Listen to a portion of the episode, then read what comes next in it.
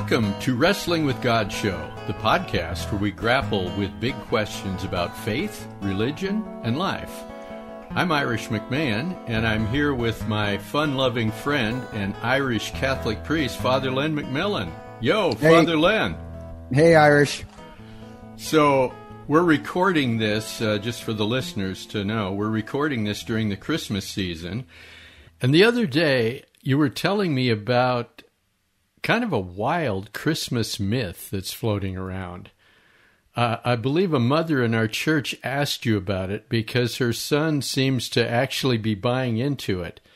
So, this notion suggests that Christmas, the celebration of Christ's birthday, actually began as a pagan party with some serious drinking and debauchery having nothing to do with Jesus or religion. So, Father Len, tell us, what is this about and where did it come from? So yeah, that it seems to be a big thing now for I don't know twenty some year olds to be poo-pooing religion, saying Christmas was from the pagans. But in truth, first, when was Christ born? Nobody really knows for sure on what date Christ was born. Given the story, it seems to be during Passover and during the lambing season. But even like birthdays themselves, that's a new phenomenon for us to remember people's birthday. Really? Usually, yeah, and it's it's usually you just remember your name's day. So on the feast of Saint Irish, we would remember yours. On the feast of Saint Leonard, we'd remember mine. If you're super wealthy, you might know the date that you're born. But most people, they didn't, especially if they're poor. They're, you know, most of humanity was illiterate. They didn't have calendars. And even, it's kind of surprised me, but one of our priests, Dot Vu, who comes from Vietnam, he doesn't know what day he was born. Um, wow. It could have I, been. I get what you're saying. Way back when, they probably really didn't have any means of keeping records, or they didn't have calendars. That mean it's uh, it, in Well, also with him, because he went through a, a relocation camp, they changed the, his date. Uh, so my point being is that, wow, I was kind of surprised. But then I learned remembering people's actual birthday was a rare phenomenon. Well, now I I don't know how this happened, and I don't mean to, you know, derail you too much here, but I find it interesting that women, if you forget their birthday, you are in huge, big trouble. I don't know when that whole thing started. That you know, birthdays became such a big deal with women, and particularly my wife. I can forget almost anything else, but if I forget her birthday for some reason, I am, I'm in tough shape. Well, thank God she's not living in the 17th century. That, I'm sure if you said that to her, she'd feel so much better. Yeah. anyway, back to back, back to the to, to the beginnings of the Christmas celebration, Father So the actual date that Christ was born, we're not 100% sure of. Now, we do have a record from two, 202 from Hippolytus, a saint, who writes that Christmas was celebrated on December 25th. So that's very early reference. And then in 221, Julius Africanus, uh, he wrote that Christ was conceived on March 25th, and then nine months later was born on December 25th. And I, I, I love that because March 25th was both the vernal equinox, but also it's the Jewish date that God created the world. So March 25th is when God created the world and also when God recreates the world through the conception of Christ. So I just, I love the poetry. So there's proof that Christmas was always celebrated, but so that was always celebrated, but not necessarily on December 25th. So the date finally actually gets settled that Christmas is on December 25th in 336. So what the kid was saying to his mother is that really Christmas was this pagan celebration, the Saturnalius. And so like Wait, wait. What is the Saturnalius? What do you mean?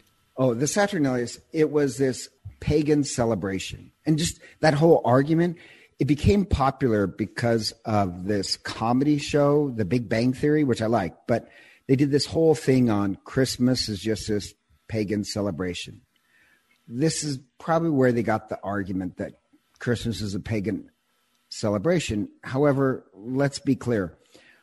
It was a funny show. However, Hollywood is not known for its intellectual honesty, nor, nor nor its uh, reliance on facts. Oh, you know, I actually lived in LA, and I was just telling my staff the one if you want to go out of business quick open a bookstore in la nobody reads. Um, there, there, are all these it's really kind of crazy. History reading they're not really interested in but the romans did celebrate this huge festival in december called the saturnalius it celebrates the god saturn except that was celebrated on december 17th and it was mostly in people's family homes and they'd play this role reversal where the master of the house, the patron of the house, he would play a slave and the slave would play the master. And this was pretty provocative for Roman uh, society since status and position meant everything. The Romans celebrated it for days and they'd take their white togas and replace them with these outlandish, colorful ones. And then there was a lot of drunkenness and arguing about philosophy. So, just like today, drunks love to argue Greek philosophy. so, the other thing is that it was the Saturnalia was celebrated in different ways in different parts of the empire, and it would change from decade to decade. So, it's a stretch to say that Christians invented Christmas to enjoy the Saturnalius because Christians wouldn't want to take part of it. Christians would have avoided all celebrations of worshiping pagan gods. Because think about this. At this time, for the first 300 years of our religion, we are a persecuted religion. The Romans would have literally been killing thousands of Christians because they didn't want to fit into Roman culture. So early Christians rather die than worship pagan gods. So the son who said Christmas is a pagan celebration in, in origin not only does he not have any evidence for his belief, but there's no history there either. Christians wouldn't have wanted to. And besides, Christmas is on December 25th. They celebrated the Saturnalius on December 17th. What happens later, uh, the Romans would celebrate this feast called the Feast of the Unconquerable Sun, Solus Invictus. And they celebrate with a lot of, you know, once again, debauchery, drunkenness. And some people say, well, Christians created Christmas as a counter celebration to Solus Invictus. So Solus Invictus became kind of the last day of the Saturnalius, except it worshipped a different god. And so, yeah, maybe Christians did choose the date as a counter protest, but that's not really the evidence. The problem is that the Emperor Aurelian didn't declare the pagan feast of Solus Invictus until 274. That's long after Christians had been celebrating Christmas on December 25th. So remember, once again, this is the time during the persecutions where Christians are being slaughtered in horrible way, filleted alive, set on fire because they didn't want to fit into Roman society. So you know, the atheists who say, oh, it's Saturnalius or Solus Invictus, they have it backwards. The pagan emperor picked December 25th to try and Romanize the Christians, to sway them back to the Roman culture. You know, come enjoy the party and debauchery with us. Because Christianity was spreading throughout the empire. And it was an attempt to declare Solus Invictus as a way of swaying them back to stop the spread of Christianity. So really there's three possibilities why Christmas is celebrated on December 25th. First, because maybe Christ was actually born on that date, and it's independent of anything in the Roman culture or parties. Secondly, December 25th might have been picked as a protest against Solus Invictus, just to evangelize the pagans. Even St. Augustine says how fitting it is that people can make two different choices on December 25th.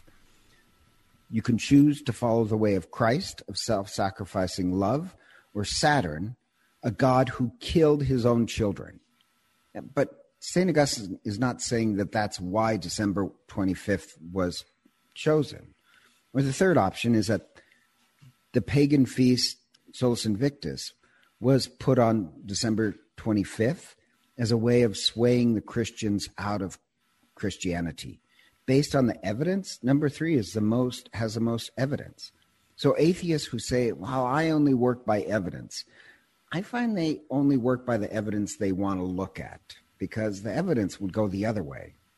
And we Christians would say it really doesn't matter because the point, the real point, doesn't matter what date Christ was born, uh, when God chose to become a human being. What matters is that we're inspired to follow the God that became a human being. The date really doesn't matter. And we don't celebrate as Catholics historical events. They may be pinned in history, but we celebrate an ongoing reality that Christ is among us. So making these unproven statements that Christmas is pagan in origin is really just another meaningless insult that produces more bitterness than light. And you even have this uh, thing that Jesus never existed. A lot of atheists like to say that too. But here's the thing you can say Jesus never existed, but there's this one very famous atheist professor who addressed this convention of atheists and he demanded, please stop this nonsense of saying that Jesus never existed. It makes us look ignorant. He's, and he said, there's more secular historical resources that prove that Jesus did exist. There's more proof that Jesus existed than Julius Caesar existed. There's actually even more evidence that John the Baptist existed, more writing. So the only point is that there's these examples of these silly made up arguments to dismiss Christianity, but they're just silly. But I would like to say this that doesn't mean all atheists are, because there's this one Facebook post from a very famous atheist who drew the ire of his fellow atheists. And I think it's a great way to end this discussion in a beautiful way because he writes this, and this is from his Facebook post. He says, The God of Christmas is not a God of wrath, judgment, sin, punishment, or vengeance. He is a God of love who wants the best for people and gives himself to bring peace, joy, and redemption. That's a great image of a divine being. This is not a God who is waiting for you to die so he can send you to eternal punishment. It is a God who is concerned for you and your world, who wants to solve your problems, heal your wounds, remove your pain, bring joy, peace, happiness, healing, and wholeness. We can't keep that image with us all the time. Can't we affirm that the view of ultimate reality of 52 weeks a year instead of just a few? And he says, I myself don't believe in God. But if I did, I would want a God who I would defend, promote, and proclaim. You know, and he says, enough uh, war, enough starvation, enough epidemics, enough pain, enough misery, enough abject loneliness, enough of violence and hatred and narcissism, self aggrandizement, and suffering of every kind. Give me the God of Christmas, the God of love, the God of an innocent child in the manger who comes to bring salvation and wholeness to the whole world, the way it was always meant to be. Now, I, I just love the fact that he's an atheist and he talks about what Christmas, what Christmas really does bring. Well, you know, he uh, believes in God, but he believes in the effects of Christmas. Well, speaking of the effects, I mean, there's kind of an irony here to me. Ironically, I, I see atheists and agnostics that I know uh, actually participate in the celebration of Christmas or the Christmas season and sharing a sense of joy and love and appreciation for their friends and family and even community and hospitality. And, and many of them even will wish each other a Merry Christmas, even though they don't believe in God or whatever. They somehow, the spirit of the season, the spirit of God, has been captured in them for that period of time. It's kind of wild. And it's something that you've said to me over time is that in the end, God will get his way. And whether they really, you know, I don't know whether they fully even understand the spirit that that seems to uh, be a part of them and envelop them during the season, but it is the spirit of God for sure in their actions, and and, and it's really yeah, I interesting. Agree. So, in one sense, even the atheists are saying yes to the God of love. Yep. You know. Yeah. It's it's amazing. They like the guy admits he doesn't believe in God, but he does like the the he wants to even promote the idea of a God of love because of the just and peace and free from greed. So, yeah, he is saying yes to God. He certainly is, and, and you know he's saying yes to why God uh, became a human being. Why God came here to show us the way, to show us love. To yeah, I, I should correct it. He didn't. I, I they don't say yes to God, but they say yes to the God that we believe in. Well, the spirit of God yeah. is what I, I think that they're right. saying yes to. Uh, I mean, it's and it's it's really kind of cool. It's kind of amazing, even for that moment, you know, or that or those few days and weeks in the year, the spirit of God is with them. You know, the funny part, I was just thinking, I should have said this to the mother when he said, "Well, it's a pagan celebration of Saturnalius." I, I'm kind of mean because it was said, "Great, I don't have to give you a gift then." you go drink. well, you know that's the other thing that's so funny about this whole thing. When you uh, you're talking about, you know, did uh, th- did the Romans or the pagans, the non-religious, try to hijack or pull people away from Christmas, the Christmas spirit, and all that kind of stuff with their own celebration, partying, debauchery, and even now there's that kind of tussle, there's that tug of war because Christmas to many people is a, just a big party. I mean, it's a lot of drinking and and it's a, it's an excuse for a party. So it's still going on even today. I mean, even it's just it's kind of amazing. I mean, nothing has really changed. Some people really do get caught up in the spirit of God, whether they're religious or not, and others are still maybe not consciously trying to hijack Christmas, but Christmas becomes this excuse for a giant party and lots of drinking and, you know, whatever. That is actually kind of, yeah. Some people unconsciously choose the pagan celebration. Yep. And some atheists unconsciously choose Christmas for what it stands for. Exactly. it's, it, it, it, really is interesting. Well, Father Len, I, I think that was uh, a, kind of a fun conversation. I think that will inspire a lot of thought in our listeners. And actually, we welcome your comments and questions about this episode or any of our episodes. It's easy to get those to us. You just head over to our website, which is wwgshow.com. That's wwgshow.com and click on the questions button. You'll see a little questions button there. If you're enjoying the Wrestling with God show, and we sure hope that you are, please share your favorite episodes with your friends and subscribe, rate, and review the Wrestling with God show at Apple Podcasts or wherever you get your podcasts. It really does help people discover us. And we hope you'll join us next time as we continue our journey climbing the mountain of life, searching for truth, meaning, purpose, and a sense of joy and love and community uh, in the Christmas season. Thanks for listening. See you next time.